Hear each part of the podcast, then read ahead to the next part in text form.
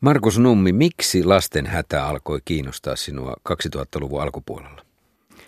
No siinä oli tämmöinen oikeastaan aika selvä yksi tapahtuma, vähän semmoinen sattumanvarainen juttu, että olin tuolla Helsingin punavuoressa kaupassa ja olin kaupan kassalla ja siinä mun edessä oli pieni poika ja pieni tyttö ja heidän rahansa ei sitten riittäneet ostoksiin ja sitten aika sillä tavalla rutiininomaisesti tämä henkilö siinä kassalla otti yksi kerrallaan niitä ostoksia pois, kunnes ne rahat riittivät. Ja mä en siinä itse tehnyt mitään, niin olin katselin, seurasin hämmentyneenä sitä tilannetta ja sitten jälkikäteen aloin vaan, aloin jotenkin miettiä, että mikä, mitähän tässä oli takana ja miksi heillä ei ollut rahaa ja mitä mahdollisesti oli tapahtunut. Ja sitten tämä tuli osaksi, mä lähdin niin tästä rakentamaan kertomusta, tarinaa, jossa on mies ja poika, jotka kohtaavat tällä tavalla ja, ja jotenkin tämä poika tarrautuu tähän mieheen ja jotenkin hakee sen miehen apua ja tukea. Ja tämä tarina, Siru, tämä tarinan alku ikään kuin johdatti mut sitten etsimään sitä, että no mitä jos mulle kävisi näin, mitä jos mä joutuisin tämmöiseen auttamistilanteeseen, että mistä löytyisi joku viranomainen tai henkilö, joka nyt päästäisi mut pulasta ja sitä kautta tajusin, että no miten tämä lastensuojelu onkaan järjestetty ja kuka olisi se, mikä olisi se henkilö, se instanssi, johon otan yhteyttä ja lähdin tästä ottamaan selvää. Sinullahan oli tuohon aikaan suurin piirtein samaikäisiä lapsia kuin tässä kirjassa Tomi ja Mirabella. Joo, joo, mun tyttäret oli nuorempi, taisi olla kahdeksan vuotta ja vanhempi, kymmenenvuotias ja äh, varmaan sillä oli merkitystä äh, sit sille, että sitten kun lähdin hakemaan tausta-aineistoa ja törmäsin oikeastaan aina siinä al- alkuvaiheessa semmoiseen Aino Kääriäisen väitöskirja, joka on mulle tuttu henkilö oli muutenkin, joka käsitteli lastensuojelun sosiaalityön niin kuin dokumentointia, että miten asiakirjoihin siirtyi nämä tapahtumat, joita tuolla todellisuudessa tapahtui, ikään kuin miten todellisuus muuttui sanoiksi, dokumenteiksi. Ja sitten sieltä luin näitä pieniä sirpaleita lastensuojeluasiakirjoista, kertomuksista ja, ja tota, ne oli, oli ensin semmoinen shokkivaikutus, jär, järkytys siitä ja sitten sitä lähdin, täytyy lähteä jotenkin käsittelemään. Mitä olennaista tässä kirjassa on tuon ajan Suomesta? Tämä julkaistiin 2010. Elina Hirvonen. Tota, no sanotaan, että 2010 oli siis aika, jolloin lastensuojelun asiakkuudet oli Suomessa jo noussut voimakkaasti. Lapsiköyhyys oli noussut. Lapsiköyhyys on siis niin kuin 90-luvusta eteenpäin kasvanut Suomessa muistaakseni kolminkertaiseksi. Tämä siis teki näkyväksi tämä kirja semmoisia suuria yhteiskunnallisia muutoksia, jotka on ikään kuin kaivettavissa tilastoista, mutta joita on ehkä vaikea hahmottaa etäältä. Mä koin, että tämä kirja tarttu tosi riipasevalla tavalla ikään kuin onnistu tuomaan näkyväksi lapsen yksinäisyyden tilanteessa, jossa kukaan ei näe häntä. Ja toisaalta mulle niin kuin tämän romaanin yksi hieno puoli on se, että tässä lapset, vaikka heidän niin kuin olosuhteensa ovat hirvittävät, että hän niin kuin eivät ole passiivisia uhreja, vaan he on toimijoita. Varsinkin tämä niin kuin, Tomi on toimija, joka yrittää jatkuvasti ratkaista tilannetta. Ja siinä on myös musta nähty jotain semmoista niin kuin lapsen maailmasta kauhean olennaista. Niin kuin se, että musta tuntuu, että mitä äärimmäisempi tilanne että tietyllä tavalla, että, että pienet lapset kantaa harteillaan hirvittävän suuria taakkoja niin, että he pystyvät toimimaan tavallaan sen tehokkaammin, mitä äärimmäisempi tilanne on. Ja se on tietenkin hirveän traagista. Kuinka tietoisesti sä teit, Markus, näitä vastakohtia tähän kirjaan, kun kerroit, että on, on taloudellinen menestynyt Paula äiti, mutta kuitenkin surkeutta kotona. Tässä on siis hyvinvointia ja kurjuutta, tässä on rakkautta ja välinpitämättömyyttä ja tässä on kaaosta, tässä on järjestelmällisyyttä. Se, että perheellä on asiat taloudellisesti järjestyksessä, ei vielä takaa sitä turvallista lapsuutta. Eli että tavallaan tässä on myös sitten tämän Paula-hahmon kautta, niin on, on tämmöinen ihminen, tämmöinen äiti, joka on työelämässä ja jollain tavalla on tiettyyn mittaan asti menestynyt siellä, mutta silti hänen otteensa ikään kuin tästä vanhemmuudesta kirpoaa todella pahasti. Voisi ajatella, että juuri tämä Paulan hahmo ja miksei Arin hahmo ja miksei sitten vielä myös tämä sosiaalipäivystäjä Katri, niin itse asiassa he kaikki niin kuin edustaa tätä puolta, jossa jos ikään kuin on toimeentulo on ainakin järjestyksessä. Ja ehkä Arin ja Katrin osalta ne perheasiatkin on aika lailla järjestyksessä. Ja sitten tämä Paulan osalta, joka, jolta sitten vähän todella karkaa asiat pahalaisesti käsistä, niin hänessäkin mä ajattelisin, että siinä on se, hänestä alkoi rakentua semmoinen henkilö, joka niin kuin meni ehkä semmoiseen aika äärimmäiseen suuntaan, mutta tärkeää oli, että mulle hän on jollain tavalla samastuttava siinä mielessä, että mä voin nähdä itseäni ikään kuin tässä, että joku ihminen yrittää kaiken kaauksen keskellä niin kuin jotain asiaa saada järjestykseen. Että ainakin nyt olisi nämä hyllyt niin kuin jotenkin suorassa ja nämä tavarat olisi paikoillaan kaiken muun kaauksen keskellä. Mä mietin tämän Paulan, siis just sen äidin hahmo. Se oli tässä romaanissa mulle ehkä silleen vaikein, tai jotenkin niin kuin, että mä mietin sitä, että onko tämä niin kuin, että, että, että miksi tässä on tämä ratkaisu, että siitä tähän tulee aika karikatyyri. Toisaalta mä saan hyvin se niin kuin, vie karikatyyriin asti niin kuin sen tietyn tunteen siitä, että jotain täytyy pitää järjestyksessä, vaikka kaikki hajoaa. Että sehän on kauhean tunnistettava. Se on semmoinen tunne, joka on varmaan lähes jokaisella jossain vaiheessa ja tietty semmoinen ehkä niin kuin vanhemmuuteen liittyvä pelko, tai mä ajattelin, että jollakin tavalla voi ajatella, että se Paula myöskin, että se on karikatyyri jostain kenen tahansa vanhemmuuteen liittyvästä pelosta, niin kuin pelosta siitä, että, että yhtäkkiä kaikki alkaakin luisua. Oliko Markus sinulle jollain tavalla järkyttävää havaita, kun kirjoitit tätä kirjaa, että tällaisissa näin kovissa paikoissa ihmiset valehtelevat toisilleen – vanhemmat sosiaalivirkailijoille, vanhemmat lapsilleen. Ainoat, jotka ehkä puhuvat oikein, ovat ne lapset, ja heitä ei uskota. No en, en, ehkä mä ajattelin, että semmoinen, äh, luulisin, että jokainen ihminen tunnistaa tietyn semmoisen petoksen mahdollisuuden ja myös ennen kaikkea itsepetoksen mahdollisuuden. Että on tavallaan on tämä valehtelu muille, mutta aika paljon myös tätä valehtelua itselle. Ja tämä oli ehkä liittyy just kans tähän Paulan hahmoon, että hän ei tunnusta, hän on erityisesti niin kuin sulkee, alkaa erkaantua todellisuudesta siltä että hän on, hän on jo mielenterveydellisesti horjuu. Mä haluaisin painottaa myös tätä tragedian ulottuvuutta, että tässä ei ole pelkästään kyse ikään kuin semmoisesta huonosti rakennetusta järjestelmästä tai päättäjien laiminlyönneistä. Näin ei musta aivan, se ei ikään kuin kata tätä koko aluetta. Että tavallaan musta lastensuojelun alalla semmoisessa pitkässä perspektiivissä siellä on tapahtunut kaikenlaista niin kuin hyvää, tai ainakin ollut hyvää yritystä. Kun lähdetään siitä, millainen Suomi on ollut joskus 20-luvulla, jolloin myy, tavallaan myyty lapsia, huutolaislapsia, niin kuin on hoidettu se sosiaali työ sillä tavalla, niin ollaan kuitenkin aika toisenlaisessa maailmassa siihen nähden. Mutta samaan aikaan on sitten se maailma on muuttunut niin, että täältä on hävinnyt kaikenlaisia perhesukurakenteita, semmoisia vanhan maailman turvaverkkoja. Ollaan tultu tähän ikään kuin sosiaalitoimen turvajärjestelmään. Ja sitten on se tässä maailmassa, jossa sitten tosiaan valehdellaan ja ei kerrota suoraan asioita, niin siinä nämä on todella kovan paikan edessä nämä sosiaalityöntekijät. Mä en tavallaan oikeastaan enäkisi, että tässä kirjassa heitä kuvataan semmoisena äh, ihmisinä, jotka olisi jotenkin välinpitämättömiä tai osaamattomia tai muuta, vaan he on osittain mahdottoman tehtävän edessä voi olla työtaakka on yksi asia, mutta on myös ihan semmoinen perusinhimillinen tragedia, että et pääse toisen pään sisään, et tiedä milloin hän puhuu totta, milloin ei. Puhut lapsen kanssa, joka on hyvin pieni. Mitä hän tarkoittaa näillä sanoilla? Miten niitä pitäisi tulkita? Pitääkö nyt toimia? Pitääkö vielä odottaa? Eli kenen etua tässä puolustan? Puolustanko tätä perhettä? Puolustanko tätä lasta? Mutta mistä syntyy tällaisen kirjan kaltaisten vanhempien välinpitämättömyys omia lapsiaan kohtaan? Mistä se syntyy? Ei se voi syntyä pelkästään taloudellisesta ahdingosta. Eihän se Paulallakaan niin ole.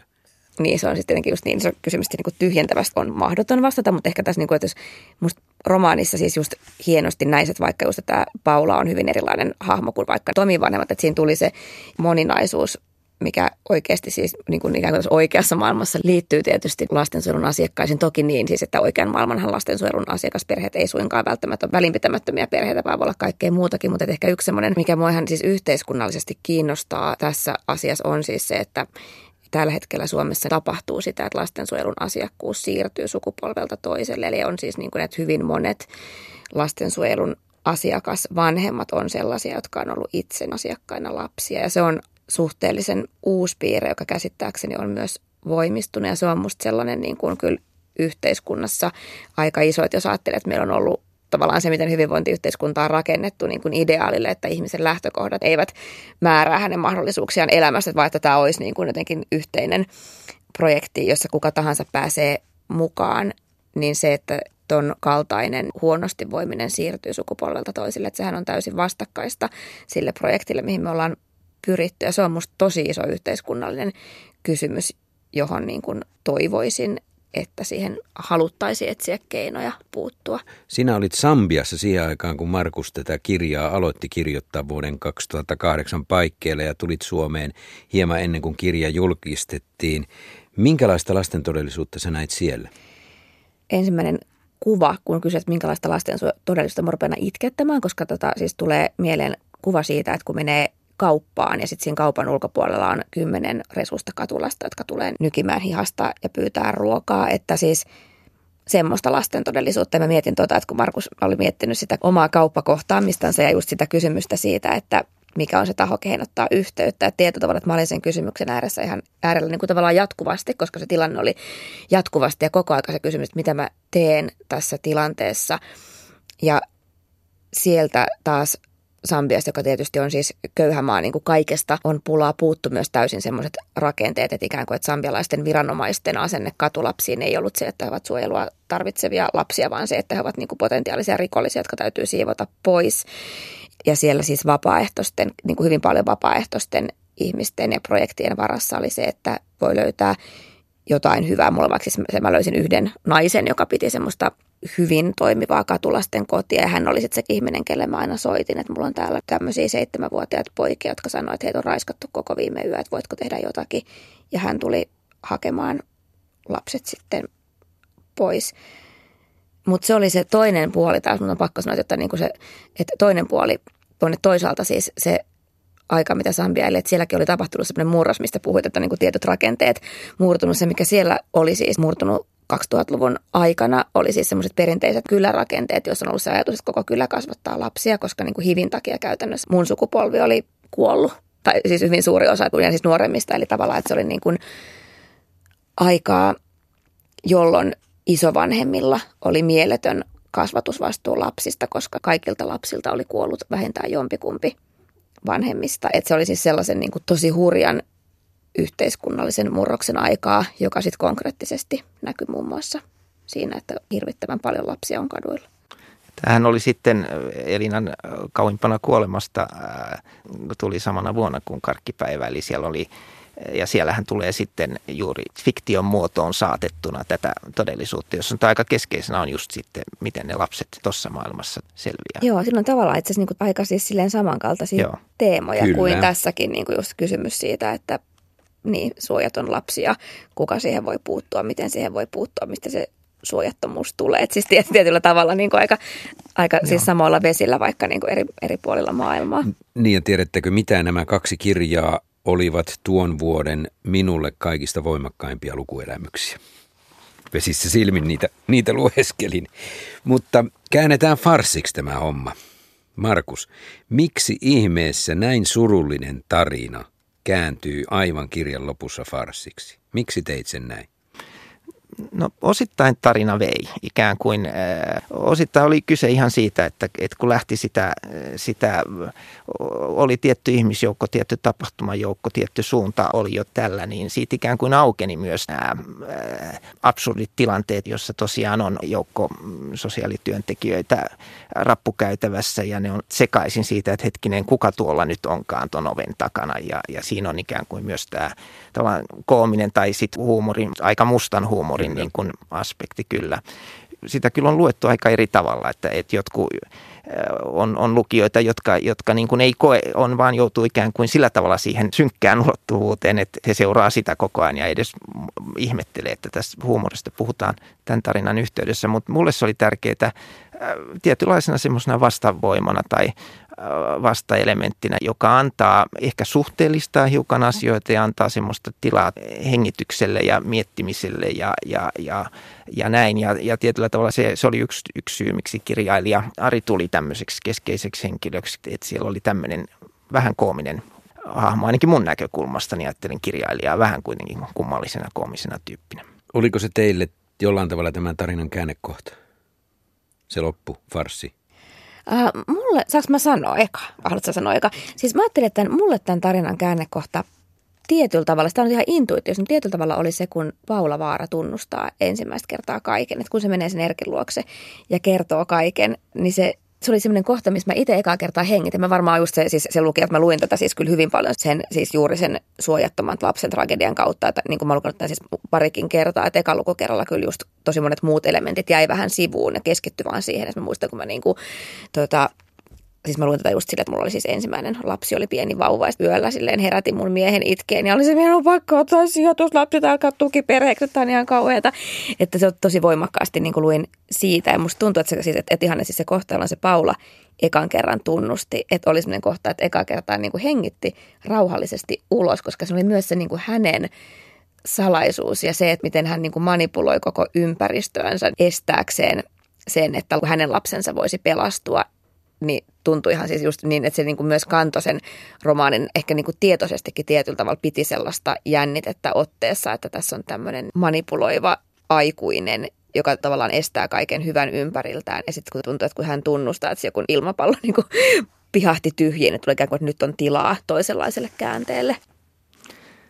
Ehkä mä nostasin sen tilanteen, jossa Arin Tomi on ollut yön Arin luona ja ne aamulla kohtaavat sitten Tomin äidin ja isäpuolen ja tavallaan Arille yhtäkkiä ei valkene, että hetkinen, nyt tässä ei, nämä häipyy tästä, että tämä poika niin kuin jää, jää hänelle tähän. Ja siinä on, Jari on siihen asti sen ainoa ajatus ollut se, että kuinka hän pääsee tästä pojasta eroon. Että tämä nyt, hän nyt auttaa sitä tässä, mutta tämä nyt ei ole hänen asiansa. Ja siinä ikään kuin tulee se käänne, että hän joutuu alkaa kantaa vastuuta siitä jollain tavalla. Tai ainakin ottaa hänet vielä – mukaansa nyt vielä vähän matkaa eteenpäin. Et ehkä tämä voisi olla se, koska se on tietyllä tavalla yksi tämmöinen, yksi ydinkertomus siinä on juuri tämä, tämä vastuunotto, että missä, kuka ottaa vastuuta kenestä missä tilanteessa.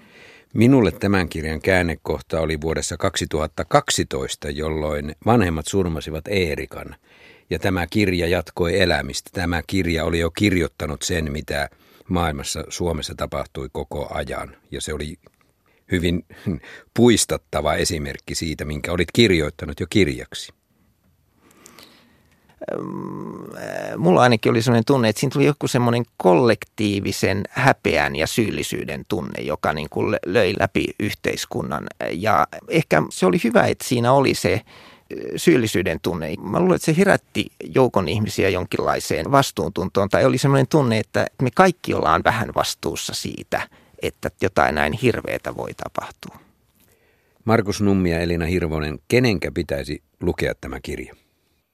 Mä olisin sitä mieltä, että kaikki hallitusneuvottelijat, jotka miettii leikkauskohteita, niin kyllä mä nyt toivoisin, että he ehkä mm. lukisi, paitsi tämän kirjan, niin lukisivat myös muutamia uusimpia. Suosittelen muun muassa kaikkea, mitä Jorma Sipilä on kirjoittanut lastensuojelusta ja lapsiperheiden rahoituksesta. Että sellaista pakettia oikeastaan niin kuin tätä kirjaa ja Jorma Sipilän tekstejä suosittelisin semmoiseksi yhteiseksi paketiksi musta tässä kirjailijalla on jotenkin aika sellainen kiusallinen, niin kuin, vähän niin kuin häpeilen, että en mä, en mä oikein uskalla, että kenelle Sano nyt vaan, tyrkkäi, tyrkkäisin, mutta tietysti voisi ajatella noin taas, jos puhun näin vähän laveammin, niin ehkä semmoisten ihmisten, jotka ei ole ollut missään tekemissä lastensuojelun maailman kanssa. Et toki tämä siitä voisi antaa jotain ajatuksia, näkemyksiä, pohdittavaa.